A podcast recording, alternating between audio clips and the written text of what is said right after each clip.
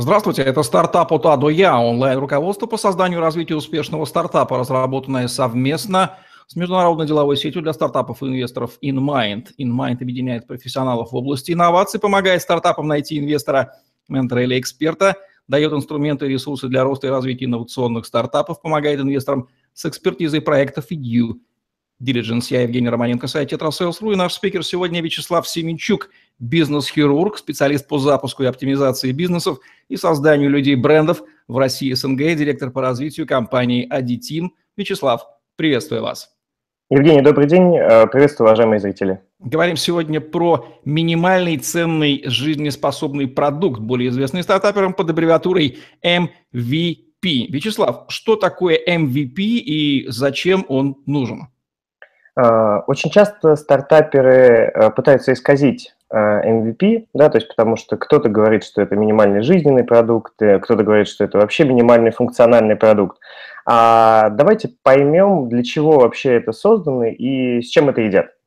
Собственно, большинство предпринимателей тратят гигантское количество времени э, только для того, чтобы создать э, большого динозавра, потратить как большое количество времени, годы, э, на моей практике было 5 лет, когда человек э, писал сайт и не показывал его никому, кроме своей кошки и своей мамы.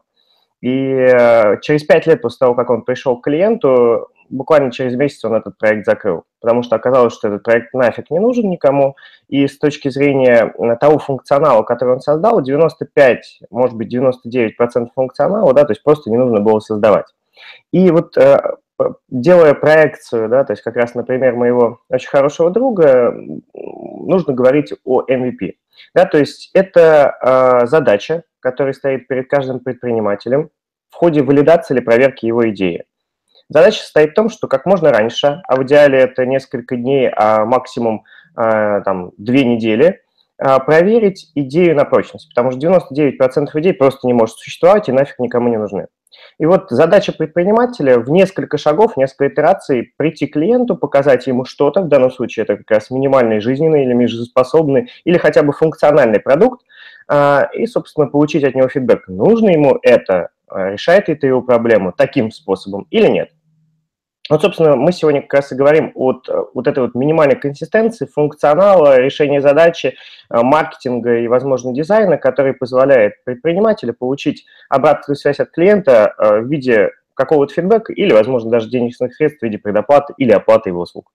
Можно ли резюмировать, что MVP – это та вещь, которая позволяет предпринимателю сэкономить, как в случае с вашим другом, годы бесполезной ненужной работы и быстро выяснить, а то, что он делает, полезно миру или не бесполезно, и вовремя прекратить делать то, что не нужно, ну, либо убедиться, что да, нужно, и а, допилить, заточить как нужно. Абсолютно верно. В 99% случаев убить свою идею, заняться чем-то более правильным и нужным и потратить время на а, нужные вещи и не разочароваться через 5 лет, потому что идея никому не нужна. Окей, okay. какие основные характеристики ключевые должны присутствовать в понятии MVP? На самом деле для каждого типа продукта и услуги это будут абсолютно разные характеристики, да, то есть это может быть и лайнинг, это может быть большой проект, а, к примеру, большие проблемы с мобильными приложениями, да, с точки зрения mobile, если бы выпустили э, сырой продукт, то, к сожалению, люди там уже более продвинуты, да, и требования к MVP намного выше, чем, к примеру, в вебе, и затраты, соответственно, тоже более высоки. Поэтому, запуская мобильное приложение, да, то есть вы должны рассчитывать чуть на большие бюджеты, чуть на больший срок, чем э, создание MVP где-нибудь в реальной жизни или э, в обычном вебе. Э, нужно понимать, что с точки зрения логики там должны присутствовать характеристики, которые э, решают определенные задачи. В первую очередь это э, решение боли клиента, решение проблемы клиента. Э, при том какого-то базового уровня, потому что мы понимаем, что уровень проблемы у клиента абсолютно разный, и уровень ее решения тоже может быть разным.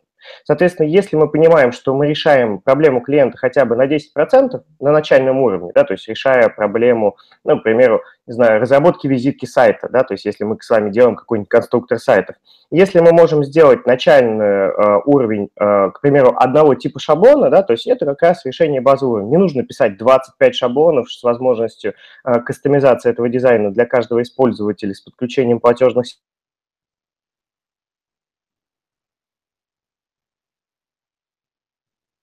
пересаживаться на а, и, к примеру, заплатить вам хотя бы рубль, чтобы э, с точки зрения взаимодействия с вами э, на а, именно финансовом уровне.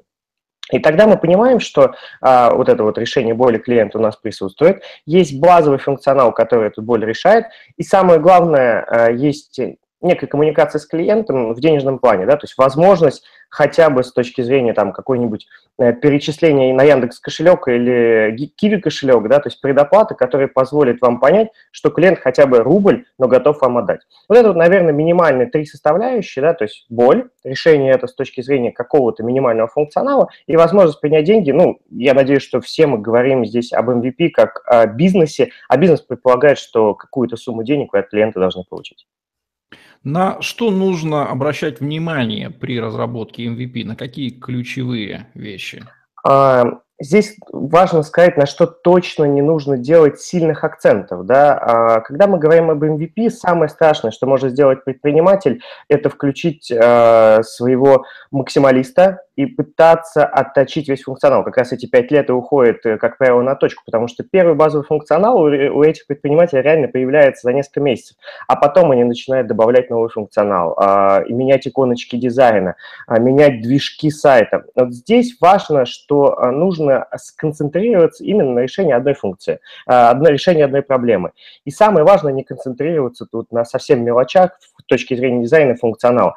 Что-то не работает, что-то падает, что-то выглядит не очень красиво, неважно, запускайте этот функционал, идите к клиенту. Важно, чтобы эта проблема решалась, потому что иногда а, предприниматель а, под своими гипотезами, которые он держит в голове, пытается решить несуществующую проблему. Мы об этом поговорили. И самое главное, решить ее плохо, да, то есть даже если он э, угадал с проблемой клиента. Вот на этом стоит сделать акцент. То есть мы делаем какую-то итерацию и внимательно слушаем, что думает клиент о том продукте, который мы создали. Э, при этом не важно, что какой клиент дает фидбэк, ой, это выглядит ужасно, ой, здесь вышла ошибка.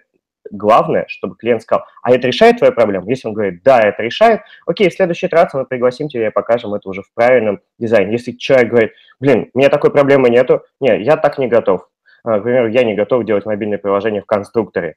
А, я, мне нужно, чтобы это сделали профессиональные ребята. Я ничего не понимаю, я не хочу разбираться. К примеру, если это клиент, а, какой-нибудь менеджер компании, который действительно не связан с программированием и не готов тратить даже 10 минут времени на самостоятельную разработку. В данном случае мы понимаем, что мы выбрали либо неправильный продукт, либо неправильного идеального клиента. Мы иногда называем это целевой аудиторией.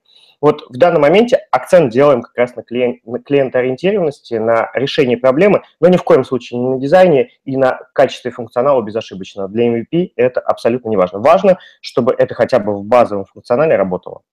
Полагаю, что перфекционизм стартапера есть один из главных барьеров, который и обрекает его на риск вбить ресурсы и время в разработку того, чего не нужно. Перфекционизм, а, помноженный на страх а, рассказывать о своей идее клиенту. И стартапер максимально старается обезопасить себя, создав вот этого гигантского монстра. И вот с этим монстром, когда он чувствует, что все, пять лет нужно а, потратить, чтобы повторить то же самое, что он создал, и точно уже никого не хватит времени, вот с этим монстром он готов перешагнуть свой страх и показать его, а уже поздно. Какие еще распространенные ошибки совершают фаундеры, связанные с созданием MVP, кроме вот перфекционизма? Эм, часто э, предприниматели пытаются аутсорсить а, основные свои зоны компетенции. У каждого проекта есть четыре зоны компетенции. И э, если мы говорим о технологическом проекте, разработка относится, к, наверное, к основному, если не главному после продаж, э, уровню компетенции. И ошибка – это аутсорсить даже MVP. Есть исключения, когда можно взять качественную команду, их очень мало в России, но если вы создаете MVP с какой-то внешней командой, не дай бог студии по разработке веб-сайтов, то вы э, на самом базовом старте совершаете ошибку, потому что вы не сможете заставить студию сделать для вас правильный продукт быстро и эффективно, вы потратите большое количество денег, и самое главное, вы не сможете эффективно проверить свои гипотезы, потому что по правилам, по статистике все пойдет не так. И самое главное, студия не сможет перестраиваться под вас, а вам в ходе тестирования вот этого минимального жизненного продукта нужно его менять практически каждый день, если не ежечасно, получая обратную связь от клиента. Если у вас нету команды, если вы не можете ее найти, и единственная возможность для вас создать продукт – это пойти в студию разработки веб-сайта, ну, я советую вам не начинать. Лучше найти какого-то парня э, надежного, который более-менее может разработать для вас это. Ну, единственное, не ищите студента, который это никогда не делал, да, то есть возьмите человека, который хотя бы уже разрабатывал подобные продукты, возьмите его штат, ну или договоритесь о доле, неважно, да, то есть здесь ваша мотивация важна, вы же фаундер, вы же э, харизматик, который может привести этих людей. Но ни в коем случае не обращайтесь в студию, к сожалению, для MVP это пагубно. Я знаю гигантское количество примеров, когда классная идея, классный фаундер с классным бэкграундом, но не э, без бэкграунда технической разработки, э, обращался в студию и просто э, терял, и хотел сказать даже более грубое слово, свою идею, тот проект, который потенциально мог бы взлететь. А, наверное, следующая ошибка я бы выделил э, подход, который мы называем «а я вначале найду миллион долларов, а потом пойду пилить MVP» для MVP вообще не нужны деньги, да, то есть, ну, 100, 100 тысяч рублей, да, то есть с точки зрения вот как раз покормить того программиста и дизайнера, которого мы с вами найдем, а иногда даже они не нужны, потому что вы харизматик, и люди идут за вами. Я видел десятки людей, которые ходят по конференциям, всяким конкурсам стартапов э, годами, человек приходил на один конкурс, я приходил на него тоже, он приходил на следующий год, он рассказывал, точнее, пытался не рассказывать свои идеи, говорил, дайте мне миллион долларов, и только после этого я приступлю к какой-то разработке. Вот это вот, наверное, вторая тактическая ошибка.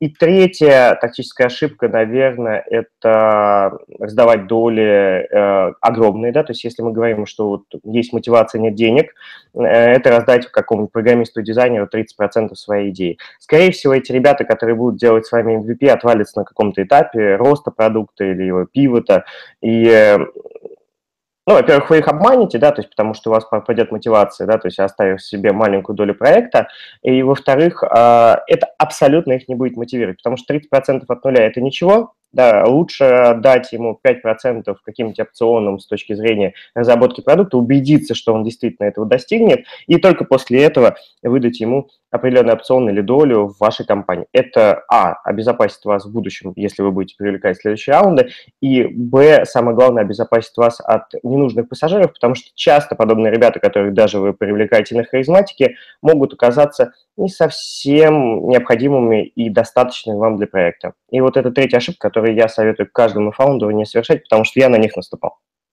Продукт – это детище фаундера. Является ли страх критики и отрицательных отзывов от клиентов о своем детище тоже базовым психологическим барьером, уводящим стартапера в сторону от категории MVP, и как правильно реагировать на критику платящего клиента? Ну, критика, безусловно, есть. Несомненно, есть и должна быть, потому что если критики нету, вы, скорее всего, ну, либо вы гении создали какой-то уникальный продукт, что в 99,99 невозможно, а, либо у вас просто нет клиентов, которые платят. Либо это ваши друзья, или ваша мама. Мама всегда скажет, что у вас идеальный продукт и критики не будет. Несомненно, это, наверное, можно выделить одной из ошибок перфекционизма, да, то есть который перекладывается не то, что я хочу создать уникальный продукт а, и идеальный, а то, что я реально боюсь, что мне скажут, что я сделал какое-то говно извиняюсь, вот именно часто так именно выражаются фаундеры. А, и здесь надо переступить под себя, то есть неважно, как это выглядит, неважно, что о тебе скажут. А, пользователей даже в России 146 миллионов, да, то есть в мире их еще больше, а если мы говорим, что мы делаем для китайцев, там вообще дизайн не важен, главное, чтобы вы правильно писали иероглифы. И а, вот исходя из этого, да, то есть фаундеру просто нужно там сходить к психологу, удариться об стену головой, но выпустить тот продукт, который ему не нравится. Есть даже выражение, если вы полностью удовлетворены видом и функционалом функционалом вашего продукта, то вы точно опоздали на рынок. Поэтому ваша задача как можно раньше с ужасным функционалом, ужасным дизайном выходить. А с точки зрения критики платящего клиента, к ней, к сожалению, нужно прислушиваться, или, к счастью, нужно прислушиваться. Но а, часто эта критика выступает не критикой и правильными выражениями с точки зрения функционала, а так называемые хотелки. И вот здесь фаундер, как может быть психолог, может правильно продуктолог, скорее, должен выступать э, правильным правильно выбирать э, и арбитражить а, правильный, есть слишком много слов правильно, а, выбирать нужный функционал и отделять его от хотелок. Потому что часто клиент говорит, я куплю, если эта кнопка будет оранжевой. Окей, внесите 100 рублей, и тогда мы сделаем эту кнопку оранжевой. Если клиент не готов платить, скорее всего, это хотелка, да, и, и эта оранжевая кнопка ему да, абсолютно не даст ни удобства, ни определенного функционала. Но вот если клиент готов за это заплатить, не надо его апселить, чтобы он э, развивал ваш продукт, скорее это типа дополнительное усовершенствование, переход там, на более премиальный тарифный план. Вот если клиент готов, и это действительно ему поможет, и вы это увидите сразу после запуска вот этой вот оранжевой кнопки, и самое главное, вы получили уже за это предоплату, вот это возможность для вас отделить правильные пожелания от клиента от так называемых хотелок, о которых мы только что с вами поговорили. Является ли опубличивание процесса создания продукта эдакое ведение продуктового блога, выражусь так, с самого первого момента его разработки, с собиранием обратной связи сразу в процессе, эффективным способом быстрого поиска того самого MVP, который говорит, о, вот за это мы готовы платить? А, можно даже а, отнести подобное решение к определенным опросам. Вы можете приставать к людям на улицах и даже от них получать фидбэк с бумажными прототипами, нарисованными на салфетке.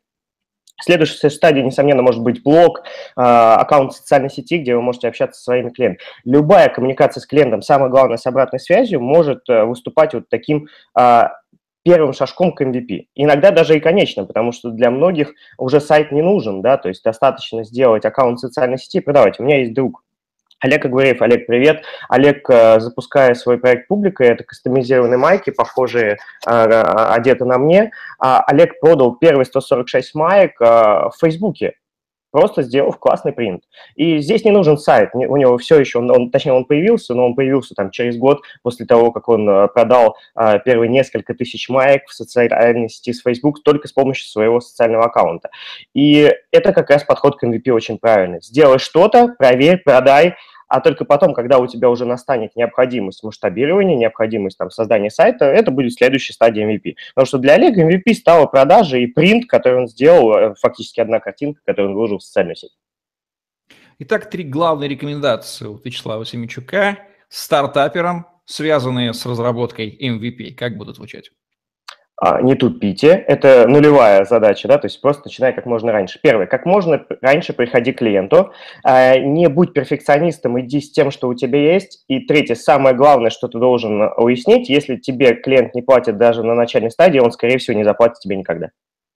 Вот такие вот советы относительно минимального жизнеспособного продукта или MVP дает Вячеслав Семенчук, бизнес-хирург в программе «Стартап от А Я», онлайн-руководство по созданию и развитию успешного стартапа, разработанного совместно с международной деловой сетью для стартапов и инвесторов InMind. Вячеслав Семенчук, Евгений Романенко были с вами. Ставьте лайк, подписывайтесь на наш YouTube-канал, чтобы не пропустить новые интересные видео с вашими любимыми экспертами. Загляните в другие выпуски «Стартап от А Я», этого уникального во всех отношениях онлайн-руководства, аналогов которого вы в Рунете не найдете. Не тупите, разрабатывайте MVP и сразу выводите его на рынок, чтобы не тратить время на создание того, чего не нужно миру. Всем пока.